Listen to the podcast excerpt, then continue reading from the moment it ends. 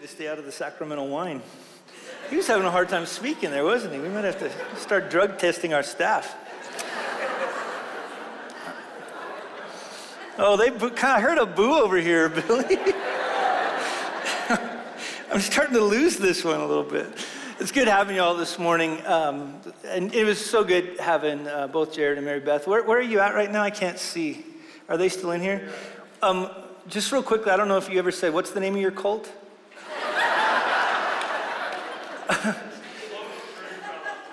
Local church what? Local cult fellowship. Doc, no, localchurchfellowship.com. It's, it was, seriously, you guys, it's so good having you guys here. Love you guys so much. Um, well, we were, we're going to be opening up our Bibles this morning uh, to 1 Peter. That's where we're going to start. That's where we finished off. We're going to then launch into both Ephesians and into Matthew.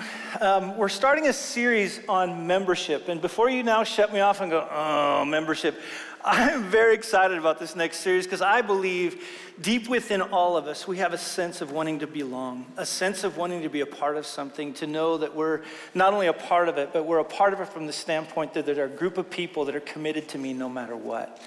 And so that's where we're going to be going. But I'm going to start this way. Yesterday, I don't know how you all um, kind of worked through what happened on 9 11 20 years ago. For me, I just started to listen to some of the speeches.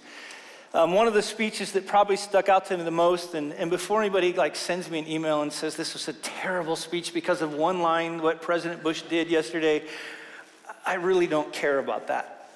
What I did hear, though, that I was so appreciative of, is as he started to speak, there was this side of it that I just missed the empathy of George Bush. You always felt like you were with him, like he was just one of the people with you. Not only was it empathetic in how he walked it through, but there was one section in there where he's talking about that plane that was flying over Pennsylvania that ended up crashing into a field. And all of a sudden, he started talking about these group of people that rushed the ones that were the terrorists to be able to deal with the plane, and obviously it crashed. But he just said this statement where he said, That's what Americans do. He gave us a sense of reminding us like who we are and what does it mean to be Amer- an American? What is it? And I, I felt there was another side of it that's so good, just this great mission that we're a part of that's worth it. He, he talked about it, and again, for those of us that were alive during this, we remember when, when 9-11 happened, remember how we all kind of got along? It was incredible. You know, you're on the 405 and suddenly people are like slowing down and going, oh yeah, come in, go ahead. You know, it's all good. You know, you're waving each other on the 405 as everybody's going by like we live in some small town. And, but there was just this side of life that was so different. But again, the thing I think I appreciated about him so much was just he empathized. You were there, somebody that was with him. Now, when you read the book of First Peter, I think this is what you have to keep in mind. You have Peter, this guy that was an older man by this time. He had lived a lot of life. And he's writing this letter to this group of churches up in northern Galatia. And when he writes this, this is the position he's writing from, is somebody that was in it with them. He was empathizing with them, helping them to understand. He understood what they were going exactly through. But what I love so much of what he did is he didn't kind of coddle them wrongly. He, you know, he didn't, oh, it's going to be okay. He didn't do that.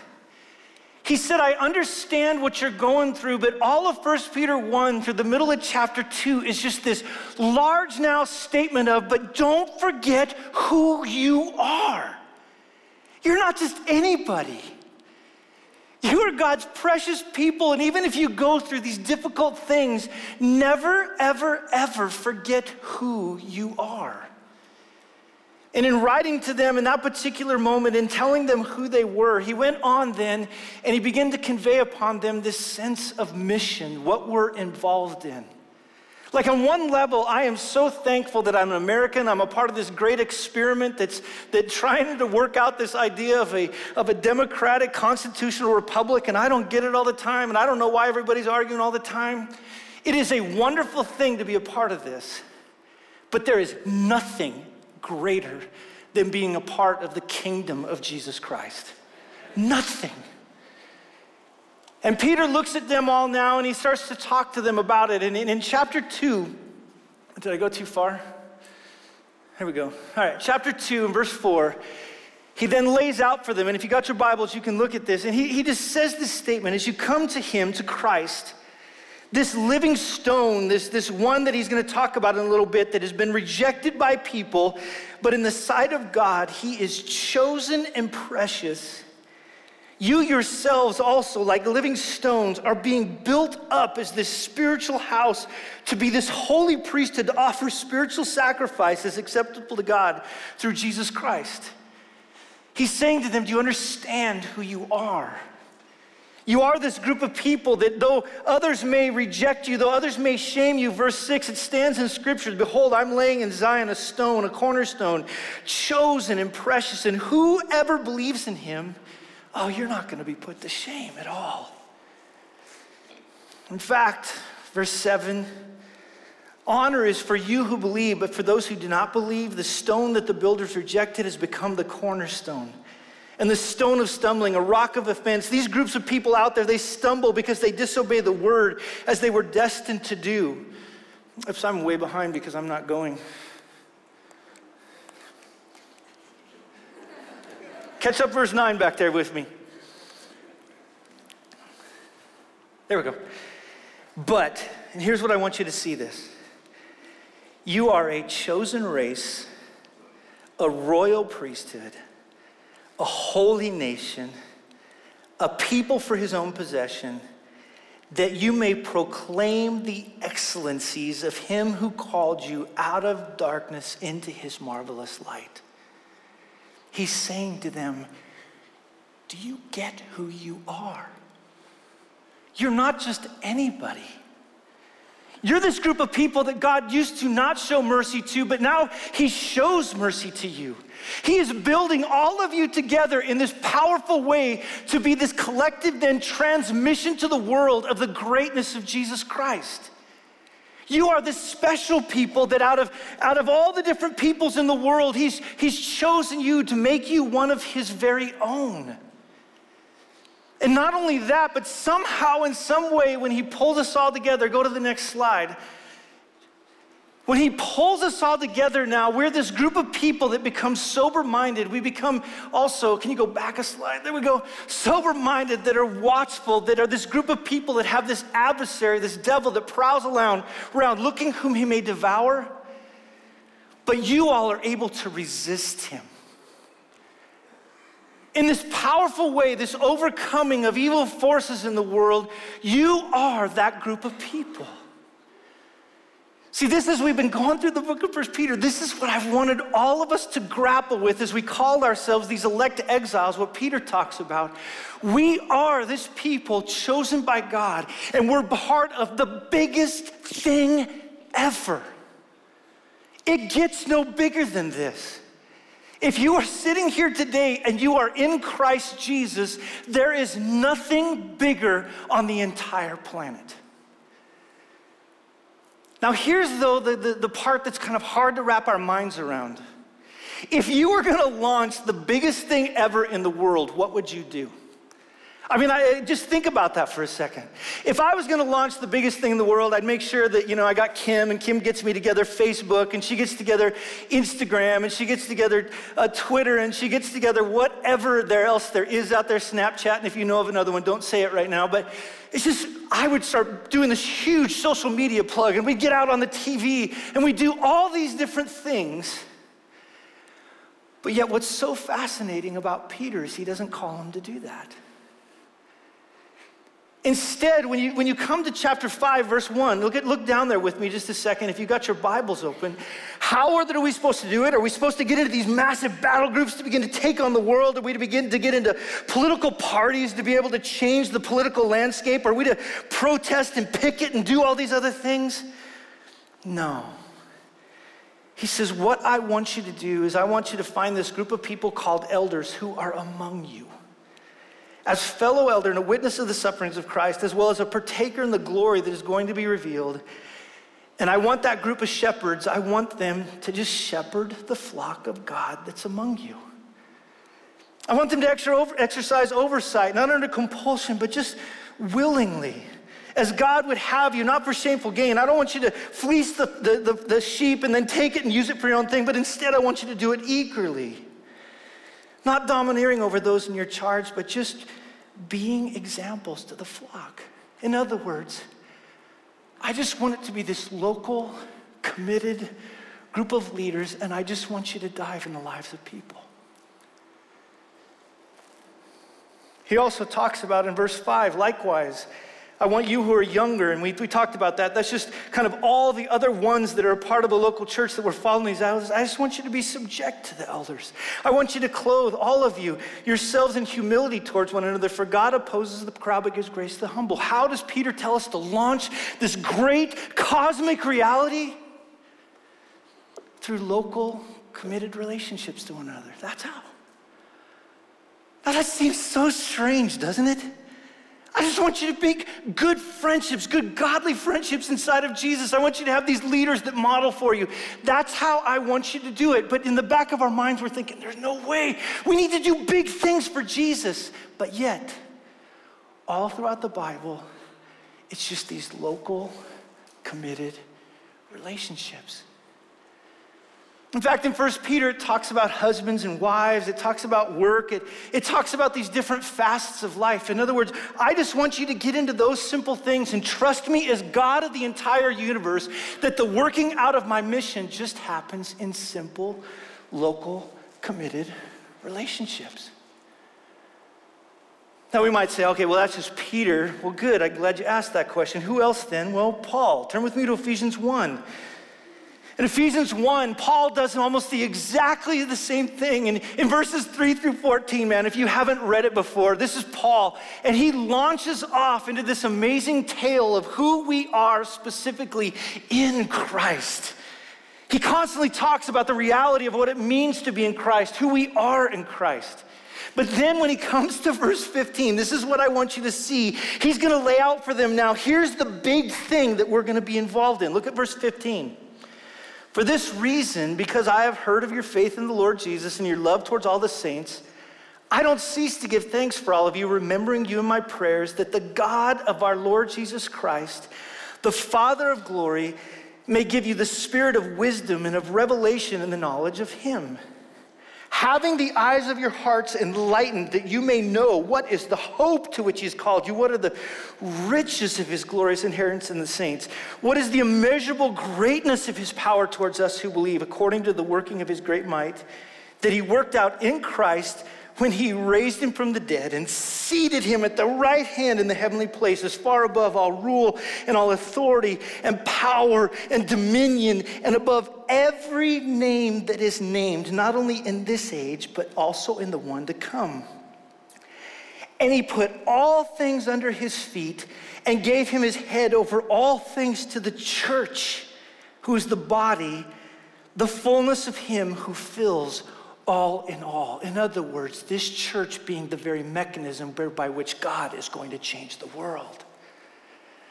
Now, again, if you were going to launch the greatest thing in the world, what would you do? I think again, I would, I might do social media. I also might be the one that tries to get on TV. I'd try to get in the paper. I would try to announce things as loud as I possibly could to know what I was doing, but that's actually not what he's going to say. In fact, he even talks about it. Look down at chapter 3, verse 10. It's not only that he's going to bring this whole thing to bear, but through this church in chapter 3, verse 10, this group of people, the manifold wisdom of God might now be made known to the rulers and authority in heaven places. In other words, it's not just that people would see, but all the demonic realm might see that God's people are absolutely amazing. How would you announce it? What would you do? Well, in chapter 4, go forward there, verse 10, what does he do? On verse 10, it just says, He who descended, that being Jesus, the one who took on flesh, took on humanity, was also ascended far above all the heavens that he might fill all things. Okay, Jesus, what are we supposed to do? Well, he just gave apostles and prophets and evangelists and shepherd teachers to equip the saints for the work of the ministry, for building up the body of Christ, until we all attain to the unity of the faith, of the knowledge of the Son of God, to mature manhood, to the measure and the stature of the fullness of Christ so that we may no longer be these children that are tossed to and fro by the waves and carried about by every wind of doctrine, by human cunning, by craftiness, by deceitful schemes. Rather, speaking the truth in love, or to just grow up in every way into Him who is the head, into Christ, from whom the whole body, joined and held together by every joint with which it's equipped, when each part is working properly, what does it do? It makes the body grow so that it builds itself up in love. What's the thing? Just local, committed relationships. The way this whole thing happens is in just that simple of a way. Like, in fact, if you go back to the time of Jesus and you look at his life, there wasn't all these mechanisms to announce this great movement. Jesus knew that the greatest way to advance what he was doing was not through all these things that have human wisdom involved in it, but instead through God's wisdom, through people that seemed so weak, through movements that seemed so much like the winds of the world were against them. And it's just through these relationships. In chapter 5, he talks about married people and how husbands and wives are to get along together in a unique way in the Lord. Talks about parents and kids in the workplace, similar to what Peter was kind of talking about. It's just, it gets worked out in every facet of mundane life. I'll never forget one, one night I was my, my wife and I, like many of you know, we, did, we do foster care. And one night I had this little baby in my hands, and the baby wouldn't sleep, and it was screaming and yelling, and I kind of didn't know what to do. And I just remember thinking in the back of my head, oh, Father, I can't stand this kid's mom. How in the world could a mother ever do this to a child? In that moment, just feeling human suffering that was sitting in my hand. And I remember, like it was clear as day, just the Lord impressing upon me in that moment. I didn't ask you to try to figure out what's going on in the world with all the suffering. I just asked you, Todd, tonight just to hold that little baby. Just hold it. I mean, every facet of my life in which God has done anything good did not come from big, grandiose things. Everything that has been good in my life has come from these intimate relationships with men like Pat McLeod and, and men like Blake Shaw and Richard Crocker and, and the myriad of other people that have invested themselves into my life. They're the people that just came alongside of me to help me to understand who I am in Jesus. And what is so crazy is out of those relationships, things have just begun to expand. It is just being in these local committed relationships with one another. Now, in the back of your head, you might be saying, well, how are we supposed to do big things for God? I went over to Africa at one point, a guy named Pastor Julius, and I will be forever indebted to him in the role he played in my life. We were sitting around his house one night and we were eating a meal together. And as we're eating together, all of a sudden he looks at me and he says this statement. He goes, Why do you keep taking our children? I kind of stopped and I go, Excuse me? He goes, Will you keep talking to me about foster care and you bringing these children in so that you might demonstrate to the world how much you love kids? Why is it that you keep putting our kids in orphanages and then taking them away from us when you need to teach us as the church how to take those kids in our homes so that we can show people who Jesus is? I didn't know we were. And we just sat down that day, and I heard the heart of a man that said, No, the greatest way to solve the problem is not first, maybe primarily at the front end, just, just to put a kid. Now, I'm so thankful for all the orphanages that are in that take kids in. But he said, You need to help us be the church here. You need to help us to be the local expression of the church in this place so that we might demonstrate to the world who Jesus is. Everything about God and what He is doing in this world is about these local, intimate, committed relationships and helping people to grow in Jesus Christ. And that's what I'm after over this next year. If you're somebody here who calls Cornerstone home, I don't want you just to float through things. I don't want you just to show up and be in a service for an hour and a half a week and think somehow this is a sufficient reality in your life. This is a wonderful thing, man. I'm so glad we're getting together and we're going to sing songs and we're going to hear from God's word. You're going to hear scripture read out over you. I'm so thankful we get to hear stories of, of what God is doing from a small cult in, in Tennessee. I, I, I, by the way, you should have never given me that one. That one I'll just have my teeth into for the rest of your life. But that's not it. It's about being in one another's lives. It's about slowing down and caring about what's going on and, and being there to answer questions and dig deep and pray for one another. It's about a church having elders that give oversight to them to help them to become the people that God has intended them to be, and, and those within this church to submit in such a way that the world is confounded that we have so much joy in this relationship that we have together. Is it messy? Oh, it's messy. But the mess is what makes it so beautiful as the testimony to the world. And Paul and Peter both say, This is how we're going to do it. These local, intimate, committed relationships with one another. But it's not just Peter, it's just not Paul. I think this is the way Jesus was going to do it.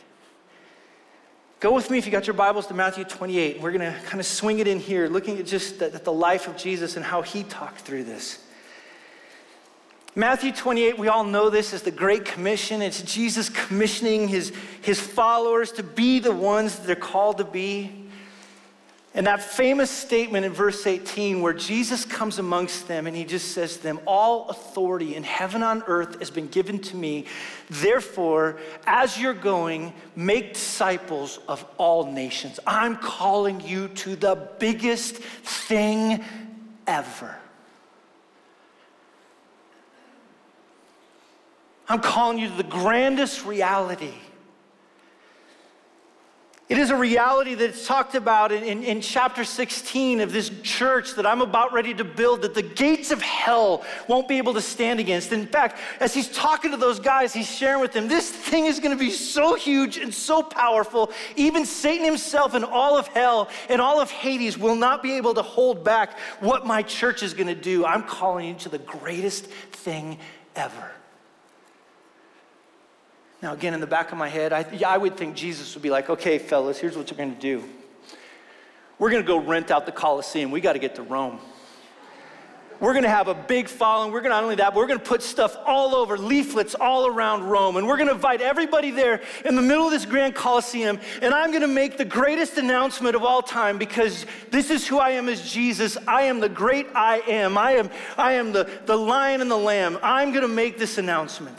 But he doesn't do that. In fact, when you look back at verses 16 and 17, it just talks about 11 of these disciples that come meet him on a hill. Isn't that crazy? The greatest thing ever, and he just invites 11 of his followers just to come meet him on a hill.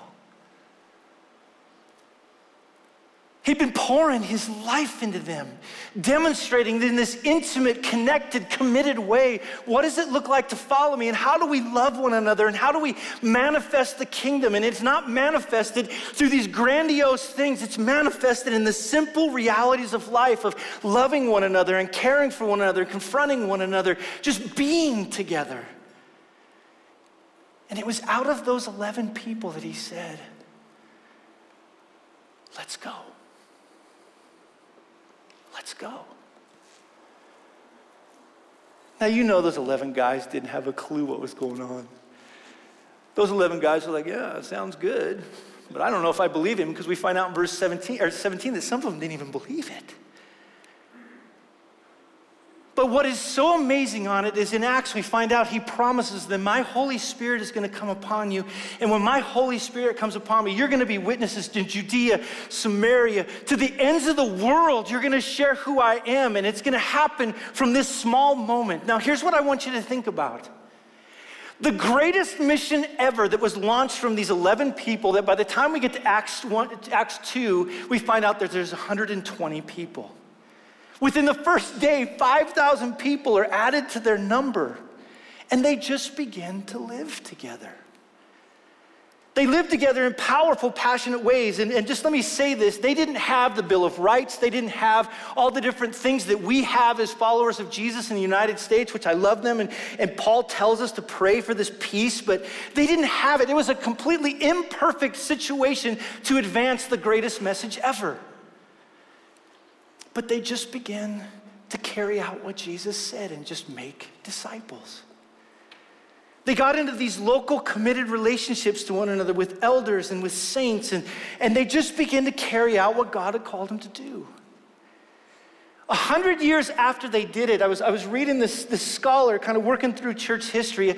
A hundred years after they started, they had 45,000 people within the church. Spread all throughout the Roman Empire that time and even moving outside of it. Within 50 years, in, in 200 and AD 200, suddenly now you have about 225,000 people. It just began to take off. Now, again, this is also in the midst of some of the most incredible persecution being brought upon the church. But as you read church history, what you find is these committed people that are just loving on one another caring for one another. And this message just keeps advancing at an alarming rate.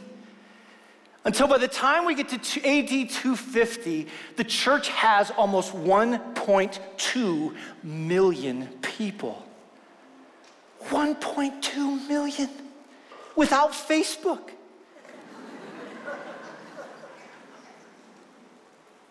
How did they do it? You mean the Denver Broncos? Oh, donkeys. Oh. Yeah. the obvious. How did they do it? They just kept building relationships together, committed relationships.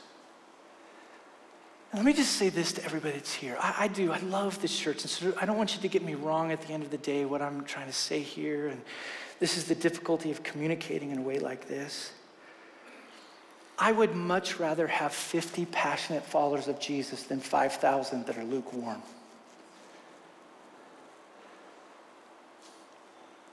I want to be involved in a church in which we do passionately love one another. We, we commit together in such a way, in covenanting of who God is, to, to make disciples of, of people so that this thing doesn't just stay and see me. My heart is to continue what Cornerstone has always done. This gospel needs to make it to the nations. But for us, this is our place now. I know so many people think, how in the world can we survive here? We need to move away from here. I understand why. In fact, every time I go to Wyoming, people look at me and they're like, how can you still live out there in California? because I believe in the gospel of Jesus. I believe the gospel of Jesus can change hard hearts. I believe something that seems so impossible to advance when a group of people begin to commit to one another and love one another and begin to now, out of their lives, make themselves about the great one, Jesus Christ. You cannot hold back that group of people. And over this next year, and again, even over these next weeks, that's what I want to talk about. I believe Cornerstone has not called just to do services on Sunday, to do nice things for people. We're called to join Jesus in the big thing. And that means we need to be in relationships together. Now, what I want to do is I want to bring up one of our elders, uh, Mike uh, Steinwender. If you don't know him, he's an incredible guy. He and I started spending time together, probably, I don't know when it was. When, when did we start to hang out? Too long ago. I forget how old you are. Wait. But, um, I love you too. Yeah. I just remember when I was thinking to myself, who am I going to invest my life into? I was looking around at that time and I just found this guy that couldn't get enough of God's word.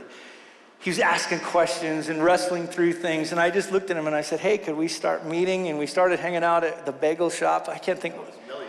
Millie's Cafe. Yeah, Millie's Bagel Shop, same thing. Um, we're really tight. Um, but we just started being together and loving one another. And I saw a man that passionately loves Jesus. And so, what I'd love for him to do right now, as one of these elders that Peter says that you're called to submit yourselves to, if you're going to be a part of this local church, I don't want to just say we have elders. My heart each week is to bring up a different elder and let you get to know them. And so, I'd like to introduce to you, if you don't know him right now, uh, one of our pastors on staff at one of our elders that's seeking to bring about this local committed expression of Jesus, uh, Mike Steinwinder. So welcome up here. bright lights. Well, good morning, Cornerstone. Um, wow, that's, that's great to be up here. Um, you know, it's interesting. You, you, hear about testimonies or life stories, and I'm sure many of you have heard those from various people and people standing up on stage. And I think for me, mine is um, told me not to cry. I am a, I'm a man that is so grateful, and I'll collect myself, that, um, you know, Jesus reached down and saved me. And uh, it, my story is really not my story, it's Jesus' story. And I'm just a character in that. And, you know, he, he started his story, and part of that is just his saving grace, right? And then outside of that is Todd's talking about, this discipleship is having men invest in you. And uh, at the time, I, you know, I was arrogant and, and prideful. And, uh, but, you know, God was faithful to, in this story, his story, and me being one chapter in that, is he was he had selected a couple of faithful men that were followers of him that understood what it meant to make disciples and they invested in me as time went on i arrogantly would tell them i'm catholic and i'll talk a little bit about that in a second. I don't need that. I already know what's going on. So in that pridefulness and that arrogance you know they this gentleman by the name of um, kelly uh, continually invested in me, didn't take no for an answer, was very kind, uh, but very purposeful in what he was doing. And so, um, so that's part of that story, the beginning of that story, and it went on and on with other men investing me as well. But to start that off is, you know, I grew up in Simi Valley, been here since 1965, and um, you know, raised Catholic, and for my family particularly, and not, not to say anything bad about my parents, but they didn't know any better. So Sunday mornings we would get up, have breakfast. My mom would dress us, drop us off in the beginning, you know, the front of the church, drive away, and expect that we were going to get something from those individuals, you know, the, the, the priest teaching. And this went on, on and on and on, and for many, many years. But inside of our house, there was never the mention of God. The, the Bible we had stood up in the, in the den was a beautiful white leather bound Bible, but it was never opened. My mom would dust it off. And so this went on for years and years and years. So we went to school, I, confirm, you know, communion, confirmation, on and on and on, but never understood what the purpose was for that, right? My, uh, I think the only time my father had ever, if I could remember in church with us, was the day Vicki and I got married.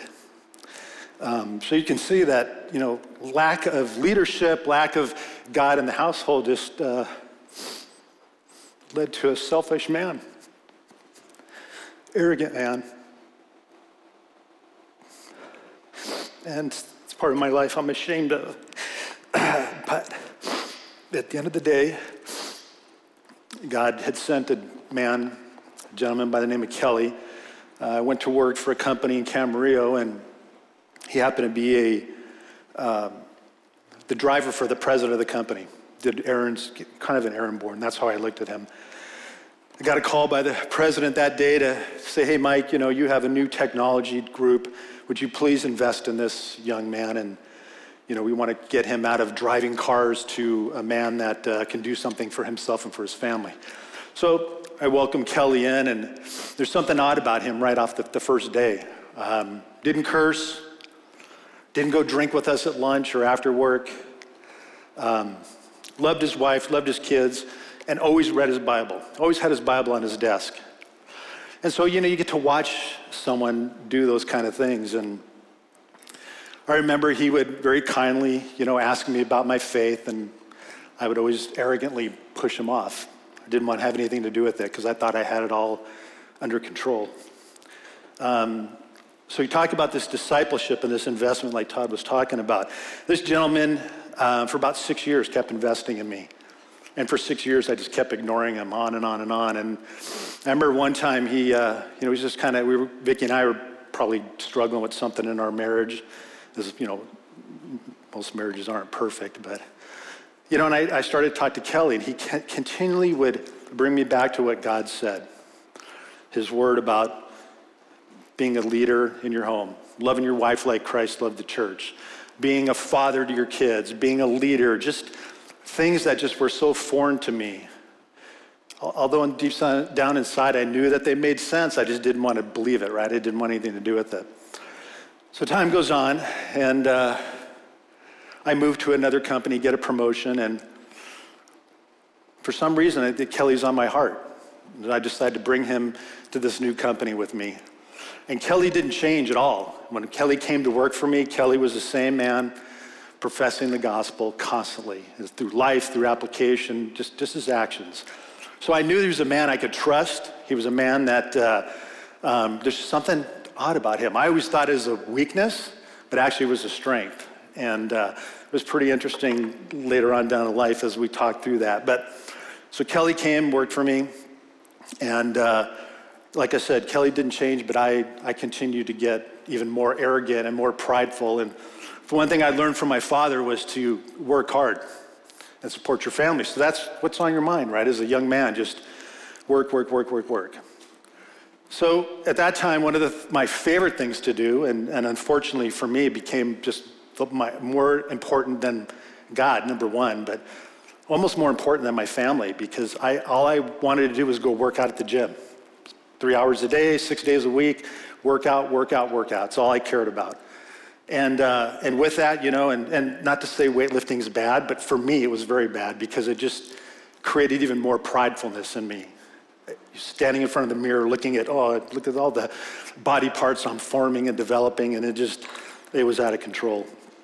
Um, so still arrogant, disrespectful. I mean, just uh, it just wasn't a kind person. Most people probably say is a guy that just doesn't love others. Excuse me. And um, so life goes on, and uh, I get caught up in you know a lot of companies. You get caught up in some of the political things that go on at, at work, and I just happened to at that time get caught up in a political decision where a guy that worked I worked for with in a different department became my boss and I was target number one for him. And so I remember one day, you know, get called into HR unexpectedly, and I'm going to get terminated um, because he just doesn't want me working for him. And um, you know, out of my arrogance, I'm thinking, no problem. I'm Mike Steinwinder. I'm people are always calling me for jobs. I'm top one of the top technologists in Southern California at this time, and and uh, I'll get another job. No big deal. So I arrogantly walk out, come home, and call a couple friends of mine to say, hey, I'm out looking for a job. And right away, within a day, I get this, this uh, phone call to go out all the way out to Duarte. I don't know if you guys know where Duarte is, but it's like an hour from Simi Valley. And so I go and meet this gentleman, and um, he's the head of department, and we start talking. And he, this guy's name was Al Tangen, very nice man. Um, and he also, there's something different about him. He's very kind, very polite, just, just all about family and all about working hard. And he never talked about God, but um, there's just something different about him. So I, I show up that morning, and, and this is it's kind of key to you'll see the steps and what happened to me. Um, so I go in, uh, interview. Uh, he loves me, uh, which I expected, right? My arrogance at that time. Uh, I meet the vice president of the division. He loves me. More arrogance, right? Um, then I go in and meet the president of the company. The president of the company offers me a job right there on the spot. Marches me down to HR. You know, I kindly accept because it's an offer, one of those offers you just can't refuse, right? I accept. I go down to HR and I'm filling out the paperwork, which for most people you realize that doesn't really happen, right? You interview and you do your thing, and then uh, they call you up and say, hey, you have an appointment with HR to fill out your paperwork. And I didn't realize what was going on at that particular time, that here I am filling out paperwork for employment, and I'm going to go home. But God had a plan because that was like the first thing that, um, you know, in, in the scheme of, of, the change in my life, in which He had to remember the whole time, I'm this arrogant man that, that knows God, knows Jesus, who Jesus is, but didn't want to accept Him. So I'm moving on uh, in, in life and still remaining really arrogant. And the one thing that's so important to me wasn't, wasn't my wife and kids. Again, like I said, it was working out in the gym, and I couldn't wait to get home and work out. And uh, so, in the, in the scheme of things, God sets here's point number one. Here's one thing I'm going to set in motion. I'm going to I'm going to have him get hired by this company, which is normally uncommon the, the first day you do your interviews. And then I'm going to deal with Mike in a, in a minute. Matter of fact, a couple days later, he dealt with me. So he, what God was doing was now orchestrating. He, he had already put in my life a man that was going to invest in me. And mind you, not, not one day, one week. This is years that Kelly's investing in me. Puts me in a company after all this turmoil, filed, you know, all the employment paperwork. A couple days later, I'm at the gym and thinking life's great, got a great job, huge increase, almost, I, I don't know, Vicky's here someplace, probably 50% what I was making before, which is huge in those days. Thinking, man, I got it all done. This is great. So I go to the gym, and uh, 6 a.m. in the morning, like I normally do. Heavy day. If you guys know what a heavy day is, means as much weight you can lift as, you know, to, to, to kind of get on, on, on, a bulk up day. So I'm sitting down and I'm lifting weights, and, and uh, I stand up and I have a pain in my head like someone hits me in the back of the head with a hammer. And uh, dizzy and sick to my stomach and sit down, drink a little bit of water, um, put a towel over my head, and my buddy does his set. And, you know, he says, uh, You all right? I'm like, Yeah, I'm good. I think I'm good. And he says, You're up. And I said, No problem. Arrogantly, I, instead of I should have stopped because something wasn't right, I worked out. Matter of fact, I worked out for three more hours. Headache, not feeling good, but I, got, I had to get my workout done. Workout, go home, you know, headache, and, and I, I, honestly believe I don't think I even mentioned anything to Vicky about that headache because Mike's in control. And uh, go home, you know, have a night, good night. We plan on going to the beach um, the next morning, and so I I'm not going to do all the details of what was happening during the morning, but I bent down to pick up the newspaper and I stand up. And right away, the minute I stand up, I got this pain in the back of my head, um, dizzy. I mean, something was wrong. Vicky's getting ready. And uh, so I go lay down in bed. Couple, I don't know how long I was out for, but um, so I'm wake. I hear Vicky talking to me and, and, and, and trying to shake me, and you know, I'm kind of coming semi to and stuff and not really know what's going on, but I can hear her talking to the paramedics and I can hear the police there going, oh, this guy's probably, it must be a drug overdose or it must be steroids or something like that, something that's going to cause this to happen to him. And the whole time, Vicky's like, no, no, that's, you know, Mike's really healthy and he works out. I mean, he's got amino acids and things and proteins up in the cabinet, but you're not going to find any drugs in the house. So, that, you know, they do their ransacking, going through things. And so I remember passing out again and uh, wake up in the hospital room, in the emergency room, and uh, Vicky's by my side and, and she's trying to commun- talk to me. So, and I'm, I can hear clearly everything that my wife's asking me, but could not respond back. Gibberish. So she hands me a piece of paper and a pencil and says, Well, could you write your answers down? And of course, yeah, I, sure I can. Scratch. Not making any sense. So we get to the point where we're just you know, nodding. Hey, yes, no, yes, no. She's asking me questions. And, uh, you know, I'm starting to regain consciousness again and strength, and I can feel this, my body just kind of changing, right? And so I, uh, I remember uh, I had to go to the bathroom, you know, like, oh, you know, making those signs that I, have got to go to the bathroom really bad. And they want to stuff a bedpan underneath me. And I'm like, mm, Mike Steinwinder's not, we're sitting on a bedpan. So I remember getting up and I was able to walk and move around and stuff. And they're just looking at me like, what is going on with this guy? We have no idea. So they run a quick CAT scan, nothing. Cat doesn't see anything. Send me home. And I go home, you know, by then I regained my strength. Not really talking well, could answer a few questions here and there, but what really caught my attention was my daughter wanted me to read a book, Little Mermaid, to her. and so I'm sitting in the chair and, and I'm starting to read it. And I could probably, I think I got the out. And then the rest of it, Little Mermaid was, I, I, don't even know what I said, but my kids are laughing at me, thinking it's hilarious, you know, what's wrong with daddy, you know, kind of thing. And the whole time we're thinking, ah, we don't know what's going on.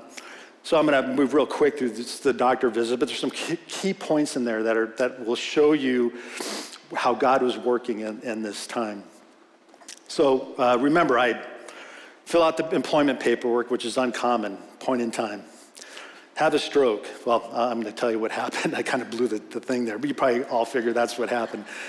Um, go to the doctors. You know, the doctors, you know, great blood, you're in great shape, you know, uh, no high blood pressure, on and on and on. We don't know what's going on. We're going to send you a neurologist. So go to the neurologist, and the guy asked me like two or three very simple questions.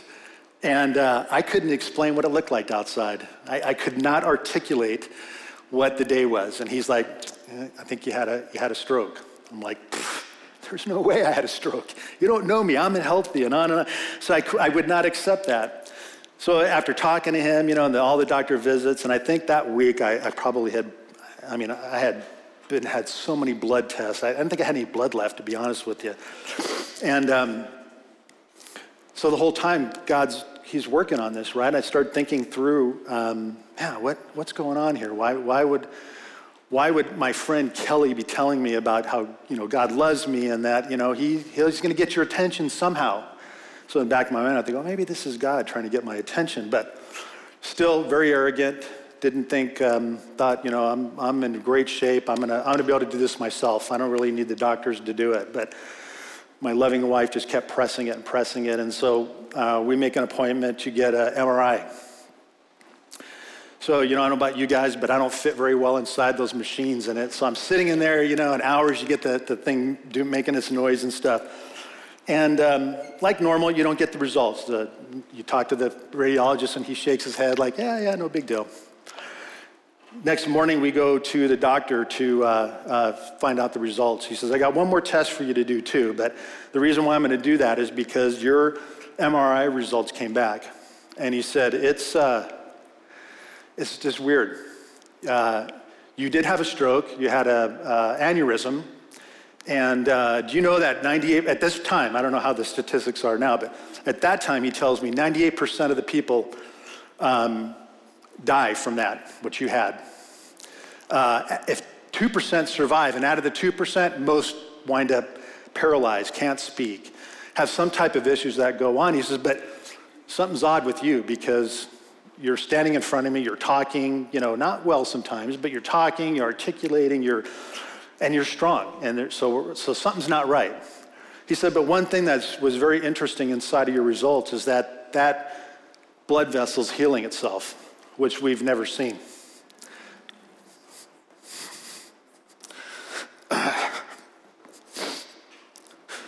Miracle number two, right? So he says, man, God must be watching out for you because people don't survive this, but you are. You're a miracle.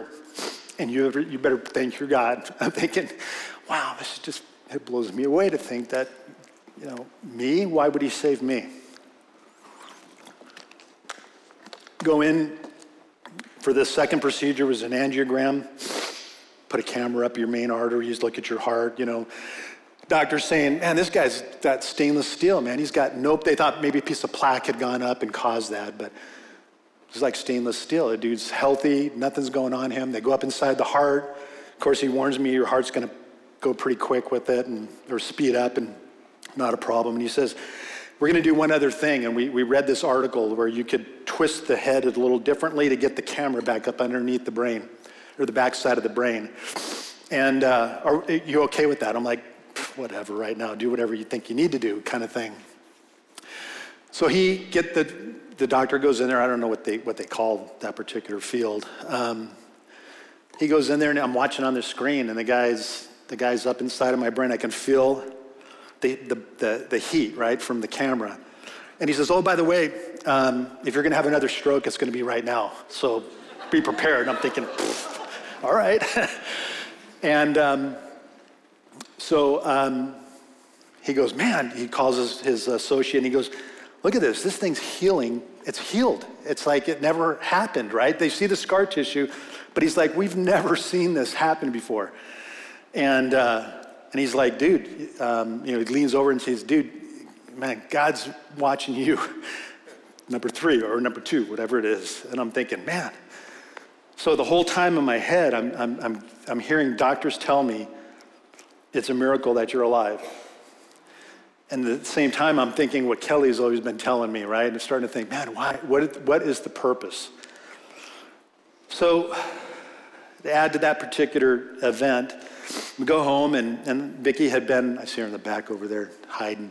Um, go to talk to the doctor, you know, and he tells me one thing that I thought I would never want to hear anyone tell me.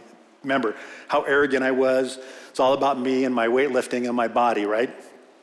he tells me, uh, Hey, Mike, the, the guys at, at UCLA want to cut you open and, and kind of explore and see what, why it did what it did. He said, don't let them do that. He said, go live a long life. He said, but I have something for you you're not going to be able to do. And I'm like, well, what is that? Can't lift weights anymore. And I'm thinking, what? No weights, no scuba diving, no skydiving, nothing that will change the pressure inside your head, right? I'm thinking, so the whole time I'm not thinking about the grace I've just been given. I'm thinking about, oh my gosh, arrogant myself, I can't work out again. And it was tough. I have to be honest, it was very tough to stop doing something, but very thankful. And um, the whole time, God's working the first miracle, the thing at the employer. So Vicky's on the phone talking to this employer, and uh, she says, Hey, we're sorry. You know, Mike, Mike had a, a major medical issue where he's not going to be able to start. They expected me to be to work that Monday. And uh, the guy Al's like, Hey, no problem. We want Mike so much to join our team. Um, we're going to go ahead and we're actually moving his start date back because now we're going to pay him and we're going to cover his insurance. And I'm like, whoa, you know, what, who does that? Um, total blessing. So you can imagine this time, God's really now, uh, everything I was, Kelly was telling me now is in my mind thinking, wow, what a blessing this is. And does he really love me that much to, to do what he's doing? But in reality, in, to, in reality, Kelly's being faithful, a follower. We're talking about discipleship. Kelly's being a man that's faithful to make sure that the gospel is being spread, that he's investing in men. And the whole time, I'm, you know, I'm ignoring him, but this, this is what's happening to, and, and, and, and to, to come to this point where I wind up accepting him. Um, week later, I, I start at my job blown away that, you know, I can walk, talk, I can function, and um, very grateful. Um, and I meet the second man real quickly, um, Dell. And Dell's a faithful follower of Christ, another believer, another discipler that right away, you know, the minute I meet him, he starts asking me my story. T- and I tell him, he's like, whoa, dude, you got to be kidding me. God has done all this to this point, and you still don't believe in him. You still don't trust him. And, uh, and that really caught, caught me. I mean, I'm like, man, I, I, think I better pay attention. So I'm reading my Bible. You know, they give me a Bible. I'm reading this Bible with them. They're explaining things, or, or Dell is to me. And, uh, and things are starting to click. You know, this, this Bible comes to truth, right, in, in your life. Starts very quickly within a week or so, I, I find out Kelly's out of work. Remember Kelly, six, seven, eight years ago. I bring Kelly on board um, total blessing for him and his family. But now I have two men that had invested in me for so long now reinvesting in me, making sure, answering questions, just you know, really pouring it on actually a little bit more. How would you wait? How would you waste this miracle and not move forward? And so, short story, I accept the Lord. Um, and I think for me that that was a transformation that I just, I mean, it was like night and day. You know, you, you're, you're, you're sinful, you turn from your sin, and you walk forward, right? And so, um, and that's what I did. My wife will probably tell you night and day um, from where he was at to where he is today. And so, thankful for that. And over the years, I, I, I matter of fact, Corey Rivera's here. I went to Calvary Chapel. I, I told Vicki, we're going to church. We're going to start Sunday morning, so we, we find Calvary Chapel in Simi Valley. And uh, the Riveras are there. We get to know them. They actually are shepherding our kids that, excuse me, are there. So moving forward, you know, we, in the Bible, understanding everything Kelly was telling me for years, finally accept him, and then realize that uh, as they invested me, God's plan was for me to reinvest in others. And so that's the heart I have as, as a pastor and elder is that I, I don't think I ever looked back. Um, got to know Todd and started, and uh, he was investing in me as well. But to, to show you how that, and I want to encourage you just in, just a second, but to show you that progression is that now it's my responsibility to make disciples, right? Disciples make disciples, make disciples, and on and on. So I got a friend of mine that's sitting in the church here. Um, and I invested in him. And I'm thankful that he's a, he's a follower now of Christ. So it's just, it blows me away to see And, and the reason why, for me, it's just so heartfelt is that I look at his life, and that was me. I remember my arrogance and my unwillingness to accept Jesus. And, and as I'm sharing with him, he's doing the same thing for me. So I'm like, well, I'm getting it all back now, right? And uh, to, to the one day that he calls me and, on a Sunday and says, you know, I, have been meeting with this little Chinese guy. He's got these big hands. And uh, I'm working out with him at the gym, and he's inviting me to his church. So he goes to his church, and the whole time I'm investing in, in, in this, this gentleman here, Andrew. And uh, it got to one point that he didn't want to hear it anymore, like I did. Don't want to hear it. I don't want to hear about this Jesus. Get out of my life. I, I don't want to be a part of you. So one day he kicked me to the curb. Nice guy, right? But I kept pressing in as much as I could. To the one day he calls me and says, Hey, man, I, um, I accepted Jesus. And I got baptized at Lake Mead, and I'm, I'm just blown away. So the point I want to make to everybody, and I kind of went way over, I encourage Cornerstone, all of you, don't give up. Invest, invest, invest. Keep staying faithful because it may not happen at day one, week one, year one. It could be five years down the road that you've invested in, whether that's a man or a woman or a child. Keep investing in them because at the end of the day, they will. The Lord will grab their heart and they will, you'll be surprised who accepts the Lord. So, as an elder here at Cornerstone and a shepherd, man, I love you guys and all the other guys do as well. We want so much you guys to be faithful followers of Jesus, to be disciple makers, and that's what you're going to be hearing over the next uh, several weeks is how do we become and how can we be faithful disciple makers. So, this is it, my story.